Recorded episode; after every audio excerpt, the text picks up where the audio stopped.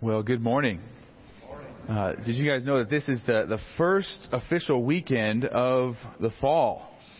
Uh, and some of you may know that just from looking at a calendar. Uh, others of you may have been able to, to figure that out by looking at uh, a couple other signs uh, in the world around us. Uh, the most obvious sign, at least uh, to me and some others, is probably that football season has begun.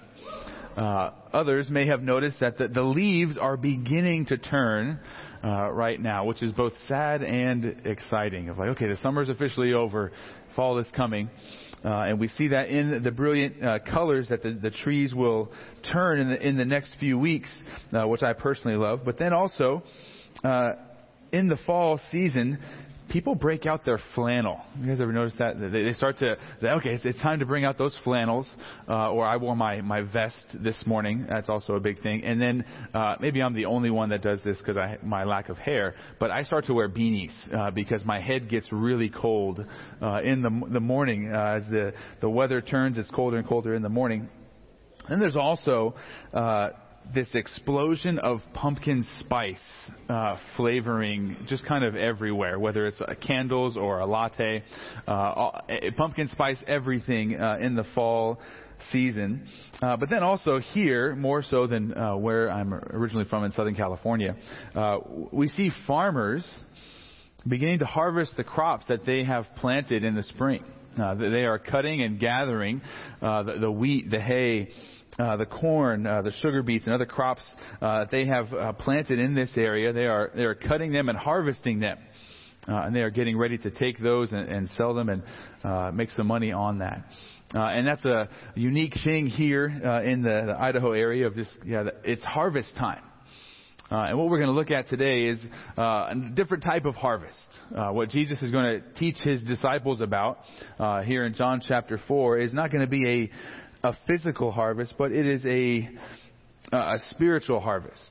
Uh, and this is important for us uh, to know and to, to learn about, to study, because we are a part of this harvest. Uh, and some of you may not remember signing up to, to work in a harvest when you uh, agreed to, to follow Christ in faith. Anyone remember signing up for that? I agreed to, to labor for the harvest. Uh, but, but that was part of the fine print, uh, as we're going to see here today. And if you are a believer, you are a part of this spiritual harvest that Jesus is going to teach his disciples about in two ways. First, uh, if you are a believer, you are part of the crop of that harvest. Uh, you are one who has uh, been uh, planted by Christ, and now, uh, in coming to faith, you have uh, borne fruit. and when the harvest comes, you will be captured and taken away with Christ for all of eternity. Uh, so we are a part of the crop of the harvest if we have placed our faith and our trust in Christ. Uh, but then, in another sense, we are also laborers uh, working in that harvest. Uh, and that is what we will see uh, this morning in, in John chapter 4. Now, this, before we get to John chapter 4, there's many other places in the Gospels uh, where Jesus speaks of this spiritual harvest. Uh, most notably in Matthew chapter 13. And he's speaking about the parables of the kingdom, which are intended to lay out uh, what is going to take place from that point in time where Jesus was rejected by the, the leaders of Israel uh, until he comes with the second uh, coming. Uh, in Matthew chapter 13, verses 1 through 9, uh, famous parable, the parable of the soils, uh, where Jesus speaks of uh, the, the, kingdom of heaven being like somebody planting seeds, or a sower went out to sow, and he sowed, and seeds fell on different types of soil and bore different types of fruit, or with different results. Another parable uh, regarding a harvest would be the parable of the wheat and the tares in Matthew 13, uh, verses 24 to 30, illustrating that in the, the church age there will be some who believe in and come to faith in Christ, but then uh, the evil one, Satan, uh, goes into the church uh, and plants tares so that in the church you have believers and unbelievers during this church age. Uh, so we're called to, to be wise and understand that reality. Uh, but then also uh, in Mark chapter 4, verses 26 to 29, uh, the parable of uh, the farmer. Uh, and I'll read this to you. says, And he said, The kingdom of God is as if a man should scatter seed on the ground, and he sleeps and rises night and day and the seed sprouts and grows, and he knows not how. The earth produces by itself first the blade, then the ear, then the full grain in the ear. But when the grain is ripe, at once he puts in the sickle because the harvest has come. Later on in the Gospels, in, in Luke uh, chapter 10 and in Matthew chapter 9, Jesus uh, tells his disciples that they should pray for laborers uh, for the harvest. He says, The harvest has come and the laborers are few. And he, he tells his disciples to pray for laborers, and then guess who he sends out? Those that he told, just told to pray for, hey, pray for laborers, and because it's going to be you. Uh, that, that's the emphasis there. Uh, and that's in essence what he also calls us to do. To pray for more laborers, but also then to fold ourselves into the labor. Then in Revelation 14, verse 15, we see the great harvest of souls taking place. It says, And another angel came out of the temple, calling with a loud voice to him who sat on the cloud. Says, Put in your sickle and reap, for the hour to reap has come, for the harvest of the earth is fully ripe. There is a spiritual harvest of souls that is taking place uh, both now and in the future.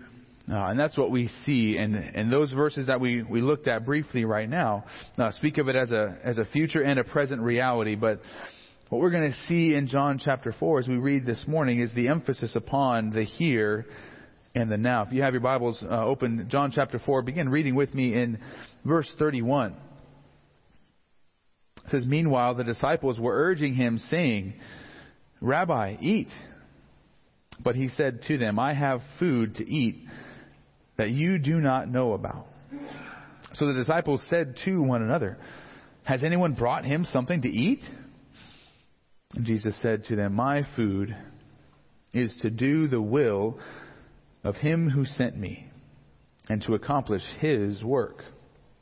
Do you not say that there are yet four months, then comes the harvest? Look, I tell you, lift up your eyes and see that the fields are white for harvest. Already the one who reaps is receiving wages and gathering fruit for eternal life, so that sower and reaper may rejoice together. For here the saying holds true one sows and another reaps. I sent you to reap that for which you did not labor. Others have labored, and you have entered into their labor. Now, in previous weeks, we've looked at the conversation between Jesus and this unnamed Samaritan woman that precedes uh, these verses. And uh, we've seen uh, their interaction and how uh, the woman, uh, after Jesus proclaims that he is the Messiah, that he is the Christ that uh, they have been waiting for, she drops her bucket and she goes back into the town of Sychar to tell the other villagers about her conversation and her interaction with Jesus. and what we come to this morning is this interlude between uh, the Samaritans hearing about Jesus from the woman and they're coming to him uh, later on, beginning uh, in uh, verses uh, 39 through 42. Uh, so this is this interlude where the Samaritan woman has left, and it's just Jesus and his disciples there at this well, Jacob's well, about half a mile south of the town of Sychar, in the the region of Samaria. and as we will see that this Jesus is going to speak with and, and instruct his disciples uh, about what is it that truly sustains him. Now, and then he's going to exhort them about this spiritual harvest that ultimately sustains him that he's going to call them to uh, begin to participate in. And this spiritual harvest begins with Jesus' ministry. It is inaugurated by what, uh, by his coming uh, and ushering in a new way of salvation. And the spiritual harvest that Jesus is going to speak about here, uh, it began in the first century and it has continued throughout the church age and is still ongoing today. Now, this spiritual harvest is still taking place, and we are charged to enter into the work of those who have gone before us. We are called to continue the work that they have begun, and indeed, we will harvest what they have planted. But you may be asking yourself, why is it that I should step into such an endeavor? You know, I'm not a farmer or the son of a farmer. Uh, I do have some distant uh, relatives that were farmers, uh, but but I've never spent a day on a farm. Uh, but I know that it's hard work. So you may be saying, well, why is it that I should step into this? Why, uh, Jesus calls it labor. That sounds hard. Uh, why do I want to step into that? Why do I want to volunteer for such work? What we're going to see this morning in these verses are, are three certainties about this spiritual harvest. Three certainties that when we understand them, when we become convinced that they are true, they will help to motivate us in, in explaining why we need to join with Christ, with all of those who have gone before us, in working, striving to participate and bring about a harvest of souls. Uh, and of these three certainties, the first one that we're going to see is in verses 31 to 34. And this first certainty is that satisfaction comes from laboring in this spiritual harvest. That's what we must be convinced of. That satisfaction comes from laboring in this spiritual harvest. And as we come to uh, the beginning of this section, we see the disciples who are urging Jesus to eat. They say, "Hey, Rabbi, you must take and eat. Uh, you, you, have to eat something." You, they went into the, the town to purchase food uh, for their party, and now they, they've returned with the food, and they say, "Hey, Rabbi, here we got this food for you. Why don't you eat it?" Uh, and he says, "Hey, I have food that you don't even know about." Uh, and this is confusing to them because you're like, why did you send us in? Uh, why did you, why did you make us go into the town to get food? And then they're also confused because they're asking one another and saying, did you bring him food? I didn't bring him food. How, how, what is he talking about? What food is Jesus speaking about? And the reason that they are confused is because they are once again trying to interpret what Jesus is saying only materialistically. Uh, they don't understand that Jesus is speaking uh, metaphorically. He's speaking spiritually. They only have this grid of, uh, of strict literalism, and they're like, what are you talking about? And this is a recurring theme in John's gospel that we have seen uh, so far. Uh, so many people are confused by what Jesus says because they don't understand uh, what he is truly teaching. but Jesus is going to explain what it is that is sustaining him, what his food is, his source of nourishment his source of satisfaction. It's not a physical, earthly bread. But if you look at verse 34 with me, Jesus explains to the disciples what his food is. He says, My food is to do, number one, the will of him who sent me. And then, secondly, to accomplish his work. That, that is what sustains Jesus. That is what keeps him going. That is where he finds his, his satisfaction and his nourishment in obeying and doing what God has sent him to do.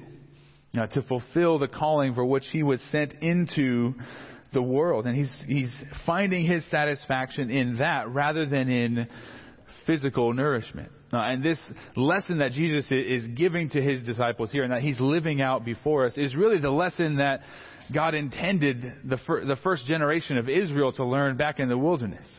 Uh, th- this should bring to mind this story and this interaction between Jesus and his disciples. This should bring to mind the words of Deuteronomy chapter 8, where uh, God speaks, or speaking through Moses, tells the first generation of Israel, or the second generation of Israel, what they should have learned.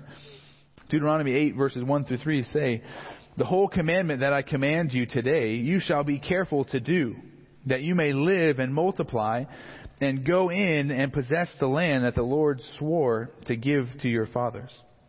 And you shall remember the whole way that the Lord your God has led you these forty years in the wilderness, that he might humble you, testing you to know what was in your heart, whether you would keep his commandments or not. And he humbled you and let you hunger and feed you with manna, and fed you with manna, which you did not know, nor did your fathers know, that he might make you know that man does not live by bread alone, but man lives by every word that comes from the mouth of the Lord. See, the Israelites were, were called and allowed to, to be hungry so that they would learn what? To be dependent upon the Lord. Uh, and to find their satisfaction not just in the bread that God provides, but in the person of God and what he, who He is and what He is able to accomplish.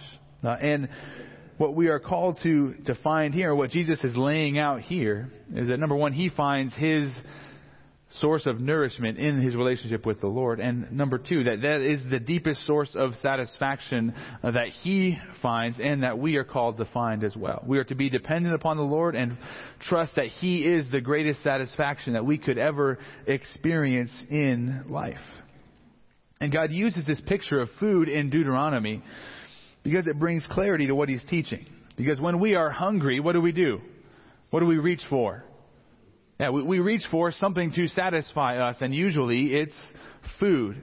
Uh, and if you were just to to run in your own imagination, in your own mind, you probably have routines uh, in in your day uh, where you come home, where you wake up, and you go to a certain cupboard or a certain uh, place in the refrigerator, and you have your favorite snack, probably. Right? You, you have your, your go-to food uh, that you find to be of great comfort and satisfaction to your physical body.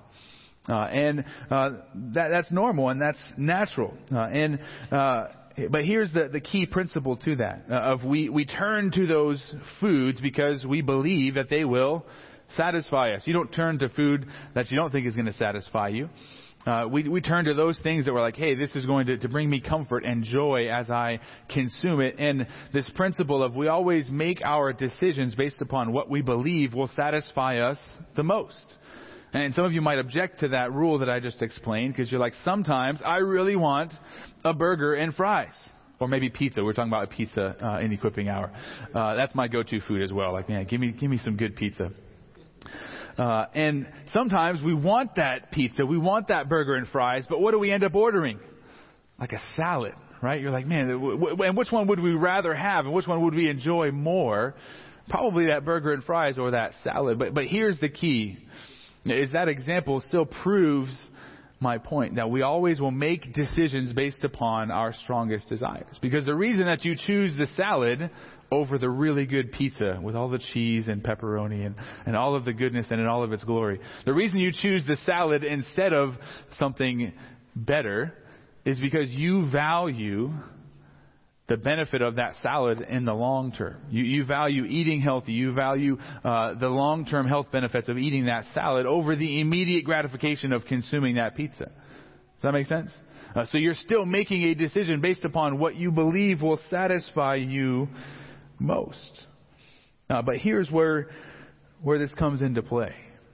Rather than living our lives in a way that uh, we are going to get an immediate gratification. We're going to satisfy our desires. We're, we're going to go eat that, that pizza and the burger. We are called to find our satisfaction, a greater satisfaction than any food can provide. We, we find that in the person of God. We find that in Jesus Christ. We find that in obeying His will. That's what Jesus is saying here. That, that His nourishment, His satisfaction comes from obeying God and pleasing Him. That is what we are called to see and understand. Uh, and what we have to be convinced of, what we have to be certain is true, that the deepest satisfaction that we can find in life comes through our relationship with God, not through anything else in this life. And Jesus' mission, the work that he was sent to, to fulfill, the task that he was given by God the Father, uh, was seen back in John chapter 3. Now, beginning in verse 14. Says, and as Moses lifted up the serpent in the wilderness, so must the Son of Man be lifted up, that whoever believes in him may have eternal life. For God so loved the world that he gave his only Son, that whoever believes in him should not perish, but have eternal life. That is the mission that God sent his Son to accomplish, to go and to die on the cross so that all who believe in Christ, all who look to Him in faith, understanding our own inability to save ourselves, that all who look to Jesus in faith would be forgiven, that we would receive eternal life. That is uh, the food, the nourishment that satisfies Jesus, accomplishing that mission that God sent Him for. That God sent His Son to save. And the spiritual harvest of souls through the cross is the will of God and the work Jesus was sent to accomplish. So as Jesus comes to this, this town of Sychar and he is speaking to this Samaritan woman, uh, and showing her her desperate need for a Savior and then presenting Himself as the Savior that she is to believe in, that is more satisfying to Him than any food that He could consume. And that is what we are also called to believe and embrace of that pursuit of God and that pursuit of obeying Him is what will be most satisfying to us. Uh, and the question then is, are we convinced of that? Do we believe that the greatest satisfaction that we could ever experience in life comes from enjoying God, from pursuing Him? Or are we convinced that uh, everything else in life, the, the little things, or detrimental to our own soul, are we wrongly believing that the sins that we pursue will satisfy us?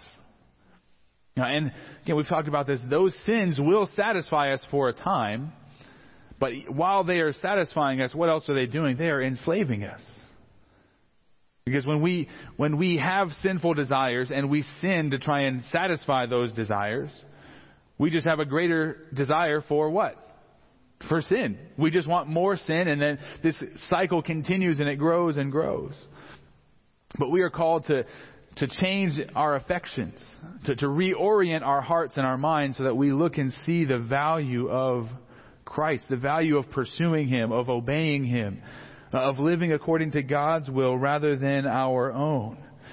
And we see this over and over again in Scripture of what we are called to uh, is to enjoy God. Psalm 100 verse 2 says, Serve the Lord with gladness. Come into His presence with singing. Uh, in, in 1 Peter chapter 5, Peter is speaking to the elders, he says, uh, as you're going to shepherd people, don't do this under compulsion, but do it uh, willingly, as God would have you do. In essence, do it because you know that this is what will be most satisfying. In 2 Corinthians chapter 9 verse 7, as God, uh, through the apostle Paul speaks about what he desires in our giving. Not that we give grudgingly, but what does he want us to do in our giving? He wants us to experience joy in our giving. 2 Corinthians chapter 9 verse 7 says each one must give as he has decided in his heart, not reluctantly or under compulsion, for God loves a cheerful giver. We are called to find our joy, our pleasure, our satisfaction in Jesus. And John Piper, who's in essence based his whole ministry on this concept of finding all of our satisfaction in Christ, says this that saving faith at its root means being satisfied with all that God is for us in Jesus. Being satisfied with all that God is for us in Jesus. That is the nature and the root of saving faith. And again, it's one of those things that we kind of know intellectually. That like, yes, I need to look to Christ. I need, I need to be satisfied in Him. Oftentimes, uh, we are very familiar with the Lord's Prayer Matthew chapter 6 part of that prayer is, uh, Your kingdom come, Your will be done. Right? We, we pray that, but do we really mean that? Is that really the desire of our heart? Where we say, Lord, I, I'm, I'm coming to you and all of my dreams, all my hopes, all my desires, all my wants, I am lifting those up to you. I'm handing them over to you, and Lord, I want your will to be accomplished in my life rather than what I want. And do we, so do we want that? And are we convinced that that is what will be most satisfying to us? Oftentimes we'll say, okay, God, I'll give this to you. And then we, we walk away like three steps. And then we run back and we snatch it back off of the altar that we just laid it on and say, okay, God, I'm taking this back because I really like it. And I really find it to be satisfying. And we really struggle to give things over to God. We really struggle to entrust ourselves to Him and to believe that His ways are most satisfying, that His ways are best. What would it look like if we were, if we were to be convinced that our greatest and deepest satisfaction in life was found in obeying God and trying to, to do His will rather than our own? Well, it may sound like we would rejoice in our trials. We would be patient when inconvenienced. We would seek to honor the Lord in conflict. Right? Usually in conflict, what are we, what are we focused upon? I just want them to see that I'm right, and I want them to acknowledge that and say that, and then we'll be done. That, that's so easy, right? Uh, but what about if in conflict our greatest concern was not being right, but was to honor the Lord? Rather than pushing, pushing, pushing for what I want, suddenly that conflict disappears, right? What also looked like us sacrificing our own desires and dreams, considering others to be more important than ourselves. Philippians 2. The greatest example of that is Jesus Christ himself. We would also be willing to risk the possibility of rejection or embarrassment, ridicule, or other consequences in order to speak to others about Jesus. Because that's what this is all about here. Jesus found his satisfaction in sharing the gospel, uh, in, in pointing somebody else uh, to him as Savior. And if we were to, to really be honest with ourselves, do we see evangelism?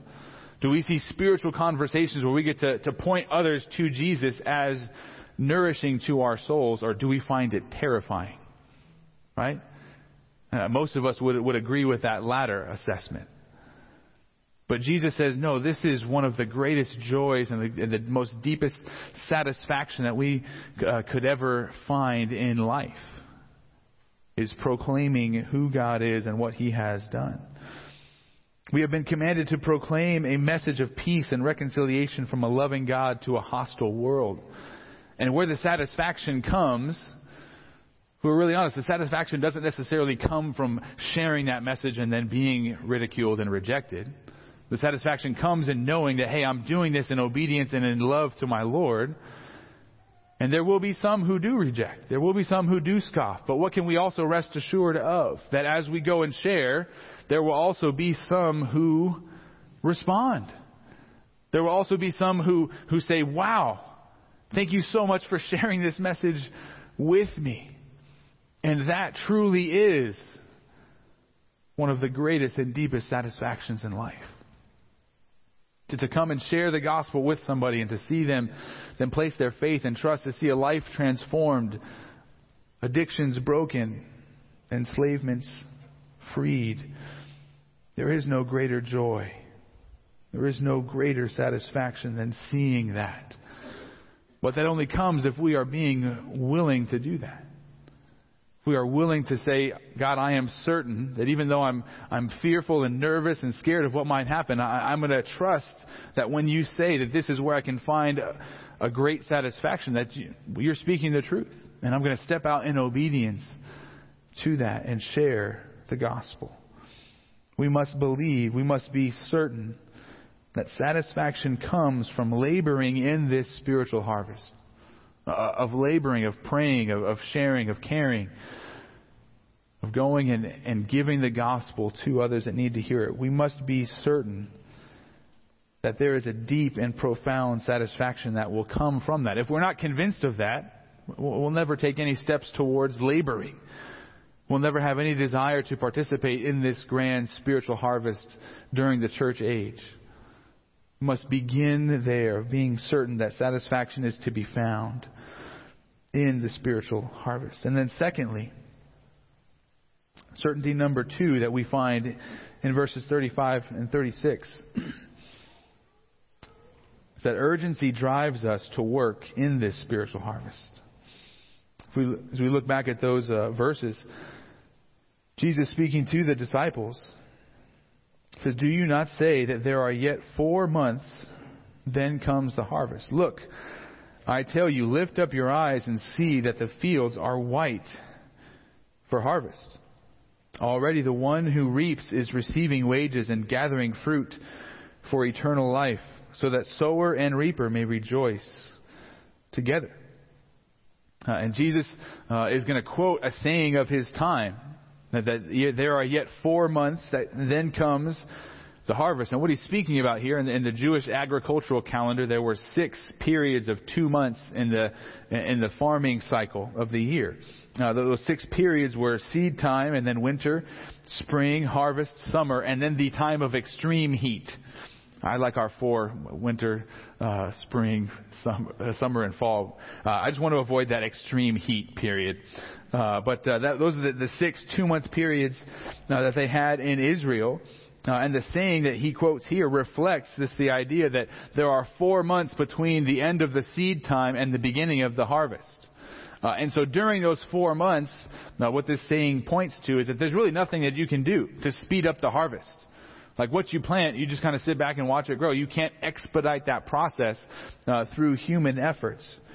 Uh, but but Jesus is is pointing to this saying to make a contrast. He says, "Hey, that you're familiar with this saying that hey, once you plant, now it's just a waiting game for four months." But, but things are different now because he says, he quotes this saying, and then he says in verse uh, 35, in the middle of it, he says, Look, I tell you, lift up your eyes and see that the fields are white for harvest. And what Jesus is trying to draw the disciples' attention to is uh, kind of at the end of, uh, see, at the end of verse uh, or verse 30. Uh, if we look backwards, uh, we see we saw the, the woman going into the town, and then we're, we're kind of left in verse 30 of they, the townspeople, went out of the town and were coming to him. Now, and that sets the stage for what Jesus is saying here as he's telling the disciples, hey, look, lift up your eyes and see. Uh, and what he's pointing to when he says the fields are white for harvest is uh, what the disciples would have looked up and seen are the townspeople of Sychar walking towards them Remember, it's about a half mile walk. So they would see all of these townspeople walking towards them, and the people would probably be dressed in white. And this white would have stood out starkly from the green hills in the background. Uh, and so Jesus is saying, hey, look, the fields are white for harvest. He's pointing and saying, look, the harvest is coming to us right now. This spiritual harvest, these souls are coming to us because they want to see and hear more about Jesus, whom the Samaritan woman spoke about. And that's what he is saying. Look, the harvest is ready to be reaped. We don't have to wait four months. The, the, seed of faith that Jesus just planted in the Samaritan woman is about to be harvested. And it's going to be an abundant crop. That is what he's saying. You don't have to wait any longer. And then Jesus adds urgency to his teaching in verse 36. He says, Already the one who reaps is receiving wages. So at this point in time in, an agricultural economy, uh, there would be day laborers who worked on a farm, and they would be paid at the end of each day based upon the work for that day. So when Jesus is saying that the laborers, uh, the one who is uh, harvesting, the one who reaps is receiving wages, means that hey, he's already been working. The, the harvest is already active and going. Uh, and he's already being paid, and he's already harvesting a crop uh, of eternal fruit, a fruit that leads to eternal life. Now, there's an eternal harvest as a result of this uh, spiritual harvest that's being spoken of. And the result of this harvest, this eternal harvest, is that both the one who reaps and the one who is harvesting, they rejoice together at the crop. Because again, lives are saved, lives are transformed in all of this. And I don't, I don't know about uh, you. I'll just speak from my own experience. I don't know if it happens to anybody else. Um, so you may have to use your imagination. But sometimes I run late to things. Okay. Uh, sometimes uh, when I'm running late to uh, a meeting uh, or an event or a dinner, uh, or a movie or, or anything else, uh, when I'm running late, I begin to feel anxious. Right? I begin to feel this urgency because wherever I was supposed to be, it may start without me. And because I don't want to miss it, I, I have to get there. I, I have this, this urgency in my, in my heart because, uh, especially when it is an important event and it has already begun. Again, I don't know how you feel, but I feel inwardly this, this anxiety and this urgency to get there. And hypothetically speaking, if you were ever late for something, you would feel that need to act quickly. And that is what Jesus is, is trying to, to portray to his disciples here. He's trying to instill within them a sense of urgency by telling them, hey, the harvest has already begun. They should kind of have this sense of urgency within them of, oh, then I'm running late. Then I'm behind on this. I, I need to catch up. I need to, to begin to step into this labor that I am behind on. And the fact that something has already begun naturally creates an urgency for us to act. And in the farming world, If a farmer is, is slow or late to act, what might happen? Might lose his crop. Uh, a late harvest is a spoiled crop. Uh, and, that, and that's the urgency here. That the harvest has begun and we don't know when it will end. Right? We, we don't know when Christ is going to return and the harvest is going to be uh, gathered in and taken up to be with Him in heaven. We don't know when that's going to be. But we do know the harvest has begun, and so now we are called to labor urgently to do that, to work in this spiritual harvest of pouring into souls. And we must feel an urgency to do God's will, to act in faith and obedience concerning all that He has commanded us to do, being convinced that that is what is most satisfying in life. Uh, Charles Spurgeon, uh, speaking to his own congregation, his own church, had these very challenging words. He says, Some of you good people who do nothing except go to public meetings and, and Bible readings and prophetic conferences and other forms of spiritual dissipation would be a good deal better Christians if you would look after the poor and needy around you. If you would just tuck up your sleeves for work and go and tell the gospel to dying men, you would find your spiritual health mightily restored for very much of the sickness of Christians comes through their having nothing to do. All feeding and no working makes men spiritual dyspeptics. And a dyspeptic, I had to look it up, so I'll, explain it to you. Uh, it's somebody who suffers indigestion. Uh, so all feeding and no working makes men spiritual dyspeptics. It says, be idle, careless with nothing to live for, nothing to care for, no sinner to pray for, no backslider to lead back to the cross no trembler to encourage, no little child to tell of a Savior, no gray headed man to enlighten in the things of God, no object, in fact, to live for. And who wonders if you begin to groan and to murmur and to look within until you are ready to die of despair? He says, let us have practical Christianity. Again, all that Spurgeon said there is operating on the assumption that what will be most satisfying in life is not looking inwardly and then just enjoying our own pursuits, but fulfilling all of the work that God has commanded for us to do. And everything that he mentioned there commands in Scripture. See, Jesus had a very specific calling to, to come, to live a perfect life, to die on the cross and endure the wrath of God for sinners, and then to raise, raise it from the dead on the third day. It's a very specific calling for Christ. But what is it that we are called to do? How do we know what that is? Well, we have our, our marching orders here in Scripture. That is what we are called to believe and to obey. That if you're wondering, what, what is my calling, Lord? What is it you want me to go and do? We read and study the Scriptures and seek to obey them. And again, we find our satisfaction in knowing God's person through His Word and then in obeying God's Word as well. And we need to feel an urgency to labor in this ongoing harvest, to pray for others, to see who Jesus is, and to see him in light of all that he has done on their behalf, to go and to care for them, showing them the love of Christ, and then speaking the gospel to them. There was a, a great uh, fourth uh, and fifth century uh, preacher uh, named John Chrysostom. His, his nickname was John the Golden Mouth uh, an amazing uh, preacher. And what he said, speaking of evangelism, he says, There is nothing colder than a Christian who does not work for the salvation of others. We must take that to heart. And I fear that some of us have grown cold in this area. We've, we've fallen into our routine. We've fallen into the habits of comfort in life. and we are very comfortable in those habits. Right? We have our, our, we get home from work, I do this, I do this, I wake up in the morning, I do this, I do this. Uh, and we, we have forgotten that there exists a spiritual harvest going on and taking place right now. We have grown cold to that fact. And we must have eyes to see that harvest before us. So I have to ask, do you see that harvest? Do you have eyes to see those around you in need of knowing Christ? Do you have compassion for the souls around you? Does it break your heart to see those around you wandering and living their own life, going their own direction, uh, and in experiencing all of the the discomfort, all the consequences of trying to live their best life now? Does that weigh upon you? Do you feel the urgency of the moment? But I think even more fundamental than those questions is do you see yourself as a laborer in that harvest? Have you embraced that calling, that identity?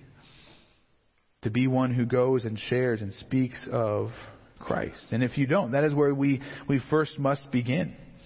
To see ourselves as laborers, as ambassadors for Christ, representing Him, going and, and sharing that message of reconciliation to a hostile world.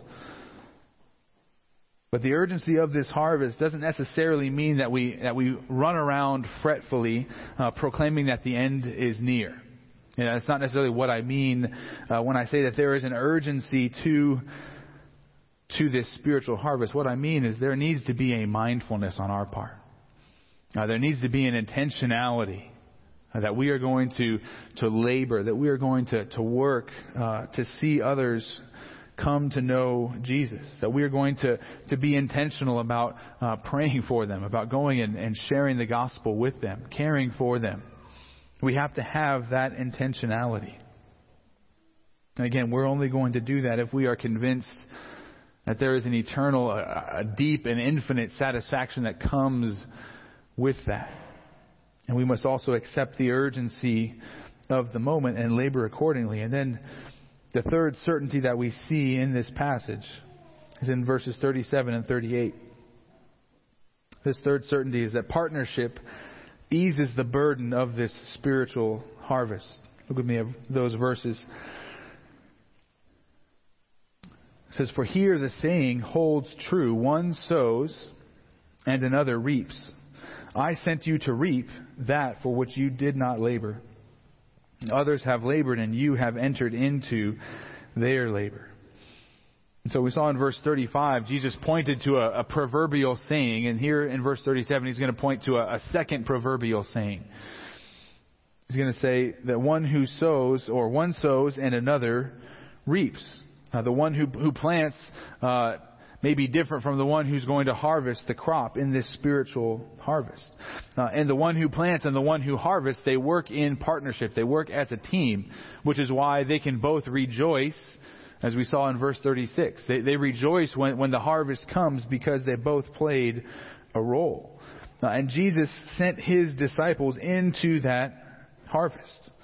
Uh, verse 38, I sent you to reap that for which you did not labor. Uh, there is a sending of Christ uh, later on in John's Gospel, uh, as we see in John, uh, the, the Great Commission, uh, is that Jesus says, As I have been sent, I am now sending you. So if Jesus was sent to do the will of God the Father, to go and proclaim salvation in the name of Christ, what are we called to do? We are called to do the very same thing and to find our satisfaction and our joy in that. But Jesus sent his disciples to harvest to, to reap what they did not sow. And so uh, his disciples were entering into the labor of others. But then that, that question arises well, well, who are those others that they are entering into the labor of? And I think what Jesus is speaking of here is the long line of Old Testament prophets culminating in John the Baptist. Uh, those prophets uh, sowed the work or the, the word of God. They're the ones who, who cast that seed uh, on the, the soil of Israel. Uh, and they laid that foundation, and now it's going to be the disciples who are going to reap the harvest, that salvation of souls. And the prophets had labored to plant the word, and the disciples would, would harvest the crop. Uh, and here we have this concept that's also seen and stated clearly in uh, 1 Corinthians chapter 3 by the apostle Paul. Says, What then is, is Apollos? And what is Paul? Servants through whom you believed, as the Lord assigned to each. I planted, Apollos watered, but God gave the growth. So neither he who plants nor he who waters is anything, but only God who gives the growth. And he who plants and he who waters are one, and each will receive his wages according to his labor. For we are God's fellow workers. You are God's field, God's building. So you see, even the Apostle Paul points to this illustration of a harvest when it t- comes to uh, the church age and our, our proclamation of the gospel.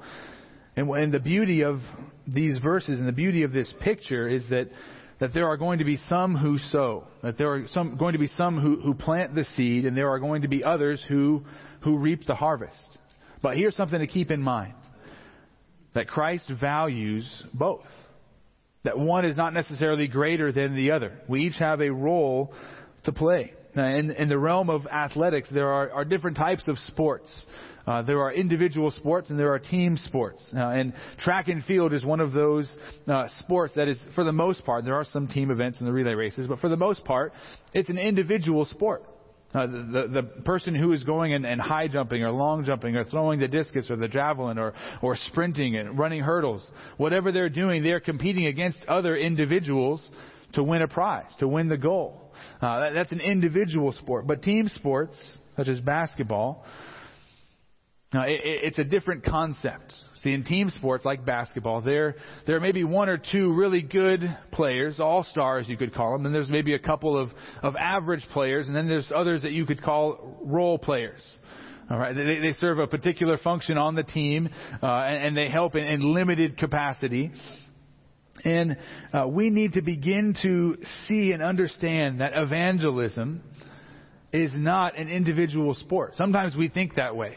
We say, hey, this is just me competing against other people to see how many people we can win to Christ. And it's like, well, no. Uh, evangelism is a team sport. Uh, evangelism is something that we partner in together uh, to see souls harvested. Uh, some of us will, will plant, others will, will harvest, uh, but we need to work together. And by working together, by partnering together in the proclamation of the gospel, the burden is eased. Uh, and then we again find our joy, our satisfaction, uh, and our peace in knowing, hey, this is the role that God has called me to fulfill, and I'm going to fulfill it. Uh, and within that, we have to then keep, begin to keep in mind. So if evangelism is a is a team sport, what's my role? Right? Some of us uh, are evangelistic all stars. Okay, some of you can can handle uh, objections and, and, hostile people with, with grace and winsomeness. I always point to uh, Ray Comfort. Anybody ever see any of his videos? Uh, he's able to call people sinners with a smile and, and winsomely and, and, talk down people who are angry right in his face. Like he is an evangelistic all star. Okay, others of us are are average evangelists. We are, we are the average players. Yeah, I can answer some questions and I'm willing to have some conversations at times. Uh, but the things that Ray Comfort does intimidate me. Right? Some of us may be saying that. And then there are others that we just see that, hey, I'm, I'm a role player. Uh, that, that I can pray. Uh, I, I, can, you know, leave a gospel tract. I can uh, share a, uh, an article or, or, a link to a sermon uh, with somebody else. We're role players, but no matter what our role is on the team, here's something to keep in mind. We are all called to grow. We are all called to, to, to, grow as communicators, to grow in our understanding of the scriptures and in our willingness to go and speak the truth of God to other people. So we are, uh, whether you are an all-star, uh, an average player, or a role player, we all are called to pursue growth in this area of evangelism and partnering together in this endeavor uh, and understanding that some will reap and others will sow uh, helps us to ease the burden of this harvest. It's not all on your shoulders. And there's a supernatural element here, uh, even as I read in Mark chapter 4. Because it says uh, the kingdom of God is like a farmer, a sower who goes out to sow, and then what does he do? What does he do after the seed has been sown? He goes and sleeps, and the crop grows up. He knows not how. And, that's the Spirit of God working. As we proclaim the message and leave the results to God, God will save those whom He has called. And so we have to be certain of these truths that we see in this passage. We have to be certain that our greatest satisfaction in life can be found in uh, laboring in this spiritual harvest. And, and, we know that because that is exactly what Jesus says he finds his satisfaction in doing, in doing the will of God.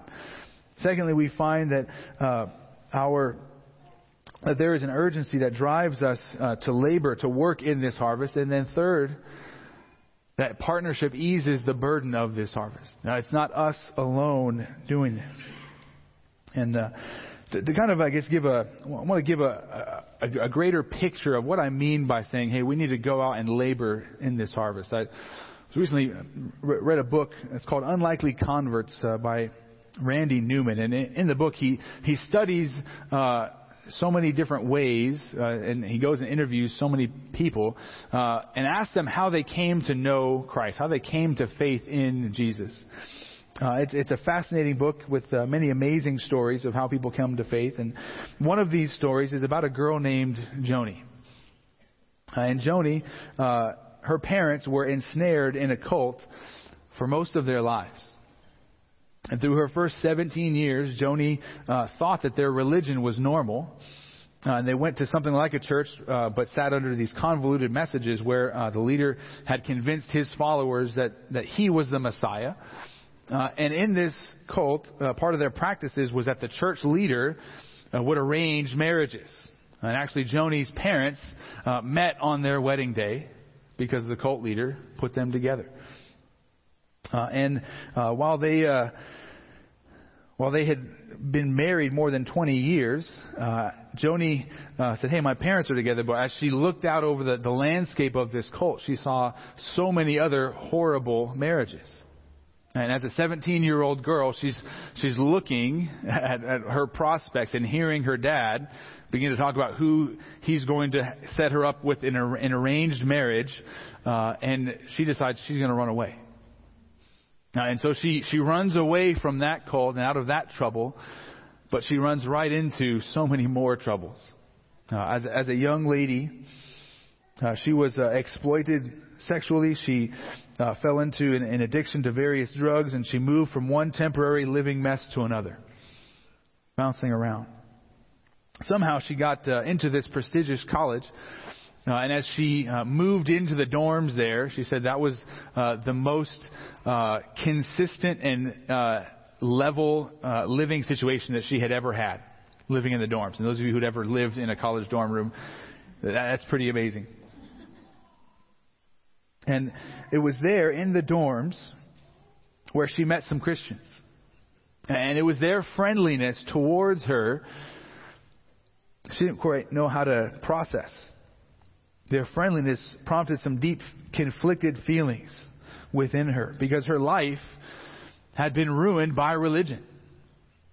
Utterly and completely. And she said that she had made a commitment that she would never be involved in any organized religion because of what she had grown up with. But since she was now enrolled at this uh, university, she had access to the, the school's counseling services. She recalls going and, and speaking with the counselor. But as she looks back, she says she had an even greater benefit from going and speaking with those new Christian friends that she had made in the dorms. And that those friends that she was able to, to speak with to express her doubts, to ask her questions about the Christ, or their faith at that point in time. That they were so kind to her, so loving and compassionate, and they were willing to, to have those late night conversations. There was a, leader at the campus ministry uh, who really uh, took her under uh, her wing and, and ministered to her and uh, was just there for her. And she says, over, over the course of, of many, many conversations, through through Bible studies, through uh, weekend retreat, through listening to, to sermons from a solid church, and then uh, reflecting and, and, writing in her own journal about uh, all that she was learning and all that she had experienced in her life. She she saw a gradual path to how the Lord worked in her life and and drew her to salvation. And, and the reason I tell that story is because again I want to give you a picture of really what it looks like to labor and toil in this spiritual harvest. Yes, there is a there is a place and a time for going out and doing open air evangelism and proclaiming the gospel and handing out tracts. There is a place, and that is a a good ministry. But but most of us laboring in this harvest will sound like what I just described. We will be those Christian friends who come alongside somebody, who come alongside a friend, a coworker, a family member, and we're there to, to listen to them, to answer questions they have about the Bible, to, to look, to, to pray for them. And little by little, gradually, as we share the love of Christ to them, we come to that point of sharing the gospel, of sharing the good news. And for most of us, as we look at our own salvation story, I would bet that there were one or two people that came alongside us and they were gracious and compassionate, even when maybe we were hostile. And what what really stuck out uh, to me as I as I read uh, that you know that narrative about Joni, just how how similar it was to my own life. I won't get into my my testimony right now, but that was me. Very very similar situation growing up, and it was a family being intentional, of bringing a college student into their home and letting me live with them. That's that's what it looks like just to labor for this harvest. And those are all things that we can do.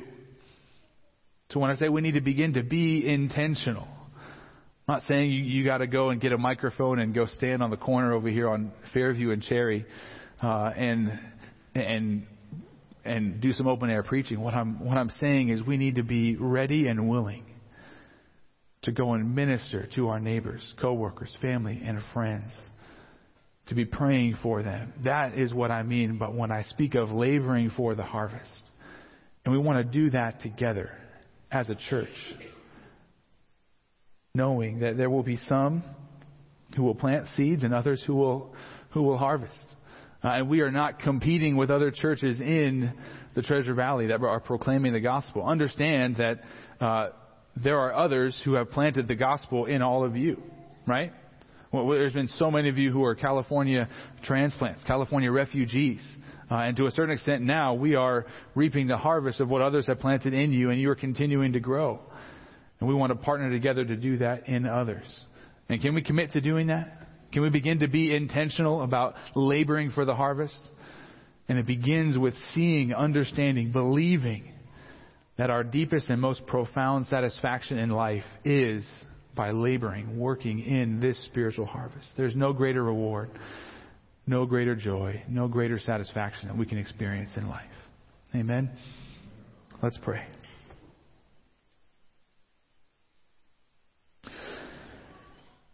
Father, we come to you praising your sovereignty, praising your plan of salvation. That, Lord, you have called us from before the foundation of the world, that you have sent your Son to die for us. That we have been forgiven through what he has done. Lord, I pray that that message, the, just the, the clear and simple gospel message, would make a profound impact upon our hearts and our lives. All that you have done for us. Lord, as we reflect upon that, how can we do anything less than go and share that message with others? How can we go and do anything less than being prayerful and caring and concerning towards others when other when that is how we ourselves came to know you. Lord, may we be willing. May we be intentional. May we be convinced that there is a greater and deeper satisfaction to be found in fulfilling your will, in obeying you. May we be convinced of that. And then, Lord, may we feel just an urgency in our hearts that would drive us to being intentional with those around us. And Lord, then may we labor together to share the gospel, to plant seeds, to harvest the crop. Lord, ultimately, we long to see lives changed and transformed. We long to see people come to faith, to see you glorified. And oh, Lord, we long to experience the joy and the satisfaction that that brings. But Lord, we lift all of these things up to you, asking that you would work in us and through us to proclaim the gospel, that we would be faithful witnesses, faithful ambassadors. We ask in Jesus' name. Amen.